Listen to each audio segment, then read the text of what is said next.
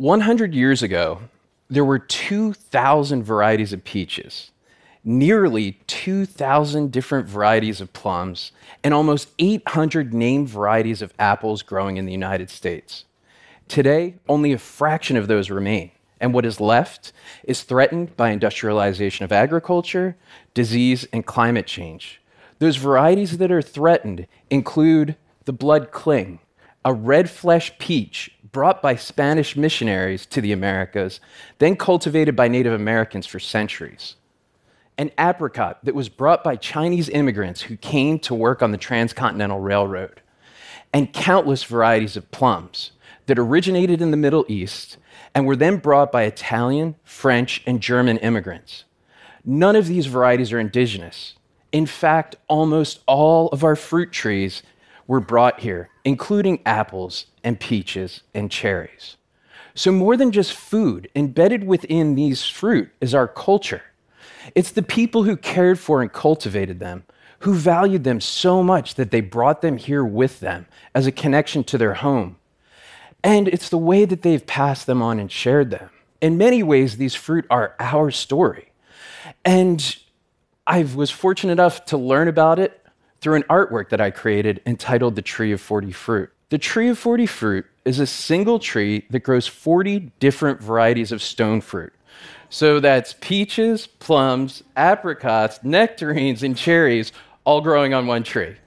It's designed to be a normal looking tree throughout the majority of the year until spring when it blossoms in pink and white, and then in summer bears a multitude of different fruit. I began the project for purely artistic reasons. I wanted to change the reality of the everyday. And to be honest, create this startling moment when people would see this tree and uh, you know, blossom in all of these different colors and bear all of these different fruit. I create the tree of 40 fruit through the process of grafting. I'll collect cuttings in winter, store them, and then graft them onto the ends of branches in spring. In fact, almost all fruit trees are grafted because the seed of a fruit tree is a genetic variant of the parent. So that when we find a variety that we really like, the way that we propagate it is by taking a cutting off of one tree and putting it onto another, which is kind of crazy to think that every single McIntosh apple came from one tree that's been grafted over and over from generation to generation. But it also means that fruit trees can't be preserved by seed. I've known about grafting as long as I can remember. My great grandfather made a living grafting peach orchards in southeastern Pennsylvania. And although I never met him, anytime anyone would mention his name, they were quick to note that he knew how to graft as if he had a magical or mystical capability. I decided on the number 40 for the tree of 40 fruit because it's found throughout Western religion as not the quantifiable dozen and not the infinite, but a number that's beyond counting. It's a bounty or a multitude. But the problem was is that when I started, I couldn't find 40 different varieties of these fruit. And this is despite the fact that I live in New York State, which a century ago was one of the leading producers of these fruit.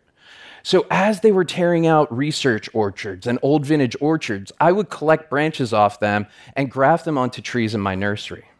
So, this is what the tree of 40 fruit looked like when they're first planted, and this is what they look like six years later.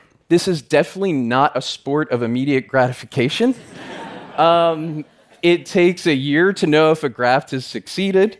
It takes two to three years to know if it produces fruit, and it takes up to eight years to create just one of the trees. Each of the varieties grafted to the tree of 40 fruit has a slightly different form and a slightly different color. And I realized that by creating a timeline of when all these blossomed in relationship to each other, I can essentially shape or design how the tree appears during spring. And this is how they appear during summer. They produce fruit from June through September. First is cherries, then apricots, Asian plums, nectarines, and peaches, and I think I forgot one in there somewhere. Although it's an artwork that exists outside of the gallery, as the project continues, it's been conservation by way of the art world.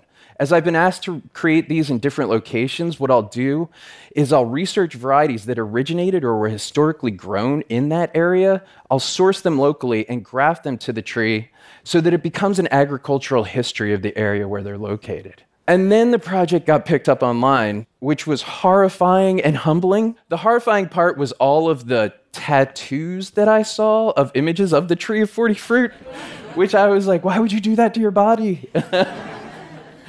and the humbling part was all of the requests that I received from pastors, from rabbis, and priests who asked to use the tree as a central part within their service. And then it became a meme.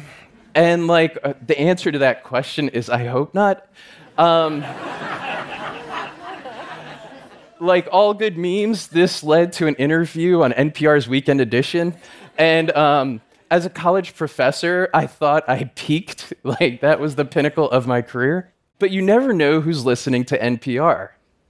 And several weeks after the NPR interview, I received an email from the Department of Defense. The Defense Advanced Research Project Administration invited me to come talk about innovation and creativity. And it's a conversation that quickly shifted to a discussion of food security. You see, our national security is dependent upon our food security. Now that we've created these monocultures that only grow a few varieties of each crop, if something happens to just one of those varieties, it can have a dramatic impact upon our food supply. And the key to maintaining our food security is preserving our biodiversity. 100 years ago, this was done by everybody that had a garden or a small stand of trees in their backyard and grew varieties that were passed down through their family. These are plums from just one tree of 40 fruit in one week in August. Several years into the project, I was told that I had one of the largest collection of these fruit in the eastern United States, which as an artist is absolutely terrifying. but in many ways, I didn't know what I had. I discovered that the majority of the varieties I had were heirloom varieties. So those be, that were grown before 1945, which is seen as the dawn of the industrialization of agriculture. Several of the varieties dated back thousands and thousands of years. And finding out how rare they were, I became obsessed with trying to preserve them. And the vehicle for this became art. I would go into old vintage orchards before they were torn out, and I would save the bole or the trunk section that possessed the original graft union. I started doing pressings of flowers and the leaves to create herbarium specimens. I started to sequence the DNA. But ultimately, I set out to preserve the story through these copperplate etchings and letterpress descriptions, to tell the story of the George IV peach, which took root between two buildings in New York City Someone walks by, tastes it. It becomes a major commercial variety in, in the 19th century because it tastes just that good. Then all but vanishes because it doesn't ship well and it doesn't conform to modern agriculture.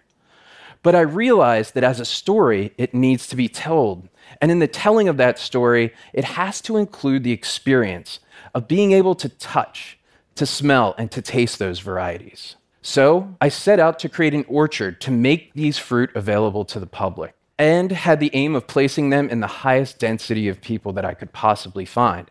Naturally, I started looking for an acre of land in New York City, which um, in retrospect seemed like rather ambitious um, and probably the reason why nobody was returning my phone calls or emails. Until eventually, four years later, I heard back from Governor's Island. So, Governor's Island is a former naval base that was given to the city of New York in 2000. And it opened up all of this land just a five minute ferry ride from New York. And they invited me to create a project that we're calling the Open Orchard that'll bring back fruit varieties that haven't been grown in New York for over a century.